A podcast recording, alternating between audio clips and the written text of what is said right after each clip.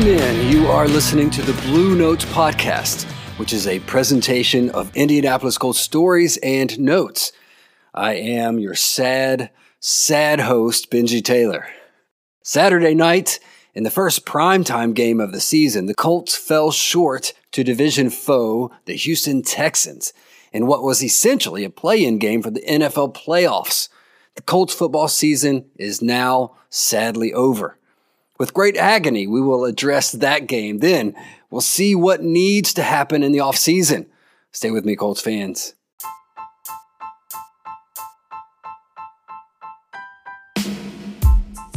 The stage was set for a pretty fair matchup to send one AFC South team to the playoffs. Both teams were bad last year and drafted quarterbacks in the top four picks of the NFL draft back in April. The Texans have theirs, while the Colts have played most of the year without their rookie quarterback Anthony Richardson. Otherwise, the Colts were the healthier team. JT played in this matchup but missed the first game against the Texans. Since the Steelers won earlier that same day, the winner of this game would advance, and the loser is done for the season. The Colts, like so many other teams, were playing with a backup quarterback. On the other side, CJ Stroud seems to have some special traits and there was no better evidence of this than the first throw of the game, which was a 75 yard touchdown pass to Nico Collins. The Colts, however, were the much more disciplined team and committed much fewer penalties. Both sides had some advantages, but they all seemed to balance out. In other words, neither team could say they were grossly disadvantaged, which is what you want for a game like this, right? The two AFC South teams were evenly matched, and the game played out that way. The Texans had the largest lead of the game, which was 11 points, but the Colts had more yards and more yards per play. It was close till the very end, and in the end, the game was decided by one of the strangest decisions you'll see in the NFL. And that was the decision to sub in reserve player Tyler Goodson for Jonathan Taylor on a fourth down on the final drive of the game. In the NBA playoffs, teams will often shorten their rotations from 10 or 12 players down to 8. That's 5 starters and 3 dependable bench players. Because in the most important moments in the game, especially in the playoffs, you've got to have guys you can trust. Football, however, tends to be more schematic, so coaches are often looking for an unexpected edge, a move that the opponent hadn't really considered. And that's what brings us to the Goodson decision.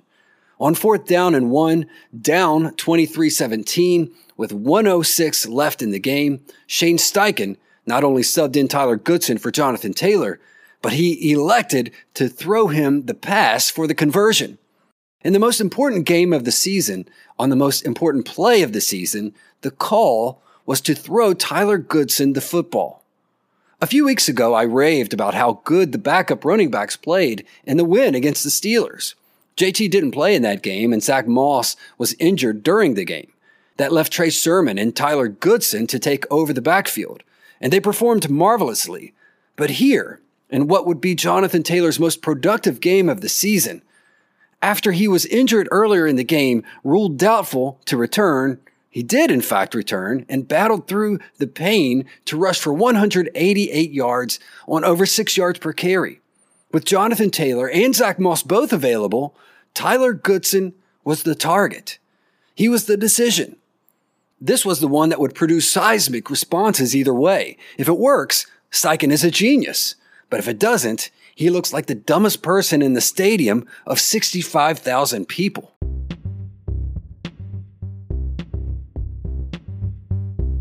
As we now know, it didn't work. Gardner Minshew dropped back on that fourth and one and immediately threw left. The ball was not on target as it was low and a bit short. Goodson turned back and reached down. The ball bounced devastatingly off both of Goodson's hands, effectively ending the Colts season. Minshew and Goodson both deserve a fair shot of blame, but I think head coach Shane Steichen deserves the gallon jug. Minshew could have thrown a better ball. Goodson could have caught the ball and converted the first down. But why on earth would you put the entire season, everything, all those players and coaches and staff all worked for, in the hands of a guy who had played only six games in his entire NFL career.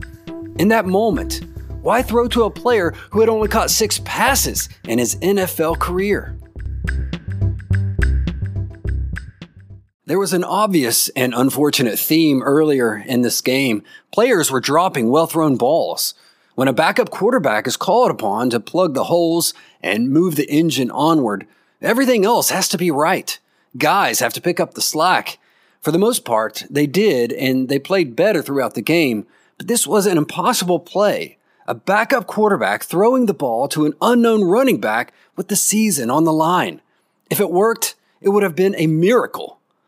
I mentioned earlier that the roster rotations shrink in the NBA playoffs because teams depend only on the guys they know they can trust in difficult situations. This is not the NBA, but it just makes good sense to shrink the rotation, to target the best guys, the ones who produce more and earn the biggest paychecks. For some reason, Jonathan Taylor isn't known as the passing down back, but in this situation, with the season on the line, especially with the type of game he was having, I would bet on JT 100 times out of 100.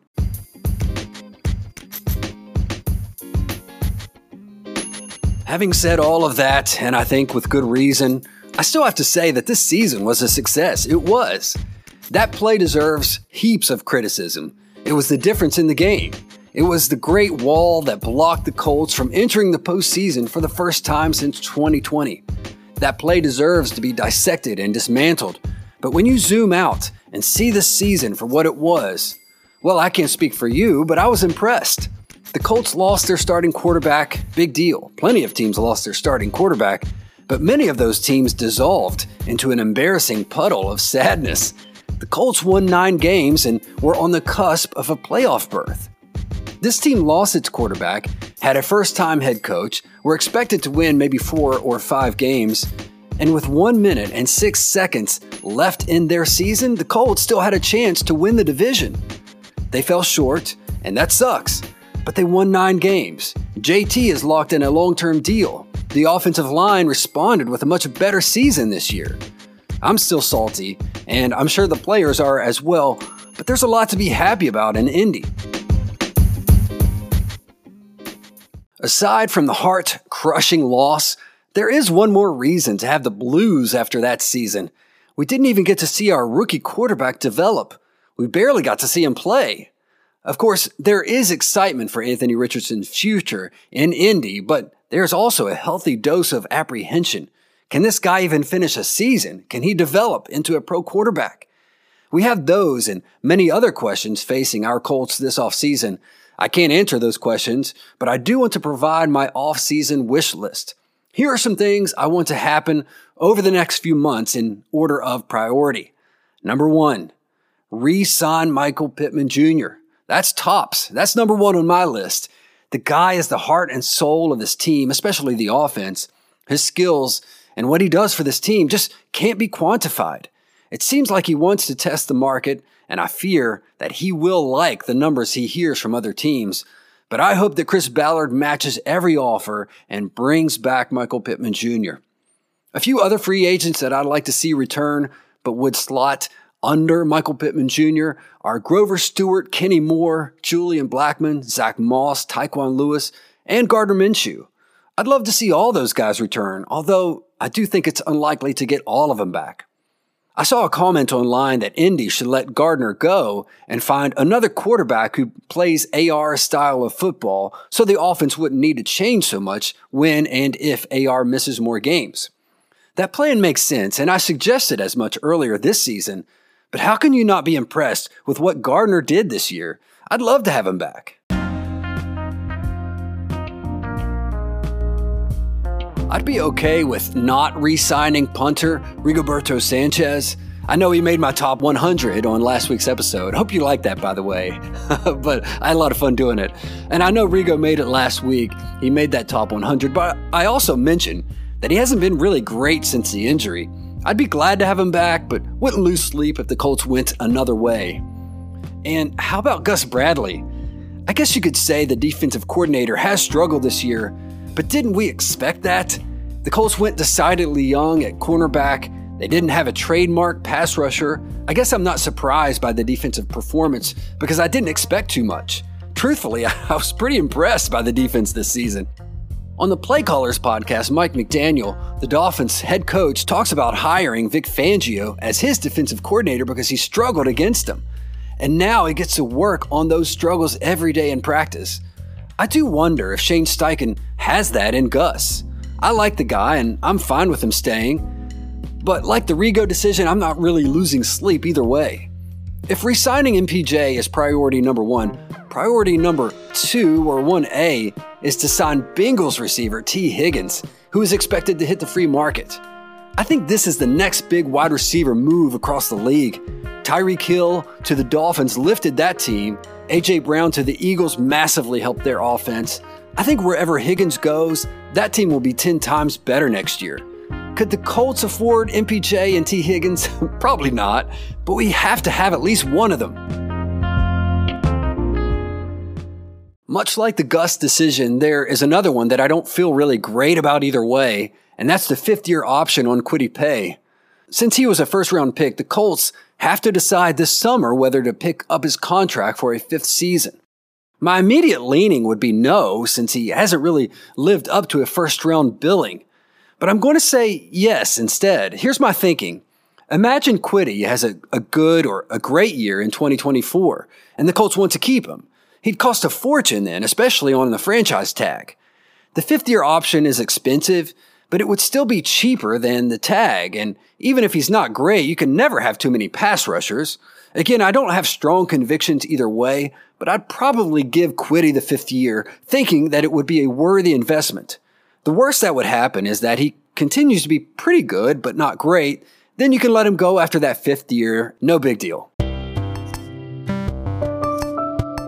Since I would be bringing back MPJ, hopefully, and also, hopefully, making a run at Tee Higgins, I wouldn't worry as much about receiver in the draft. Even if you whiff on Higgins, you can still get good receivers in the second and third rounds. A position group that I would target heavily in the draft is the offensive line. They bounced back beautifully this year, and I was thrilled about that. But let me ask you a question. If Ryan Kelly retired tomorrow, would you be shocked? I wouldn't. I love the guy, but he's 30 years old. He has twin babies at home. He just finished one of his best seasons as a pro, yet he has also struggled with concussions this year. Retirement has to enter his mind, if not this year, maybe the next. And on the right side, Braden Smith struggled so much with that knee injury. He's only 27, but when do injuries start to pile up? At right guard, Will Fries had a really nice season, but do you want to bet your mortgage on him?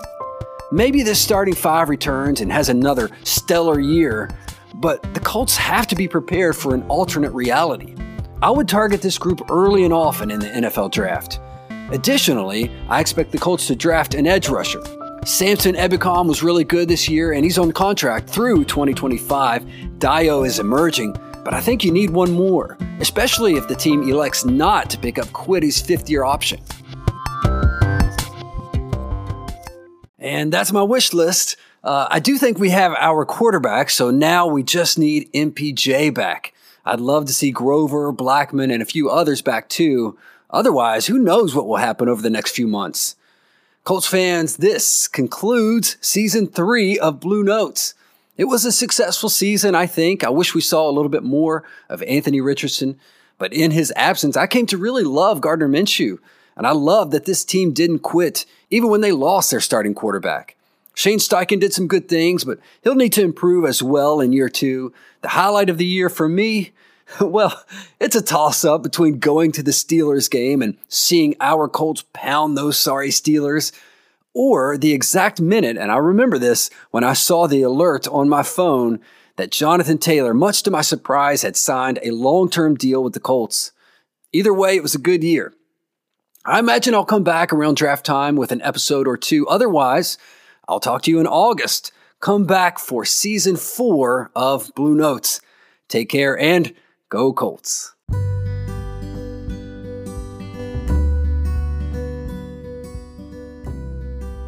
This was a presentation of the Blue Notes Podcast.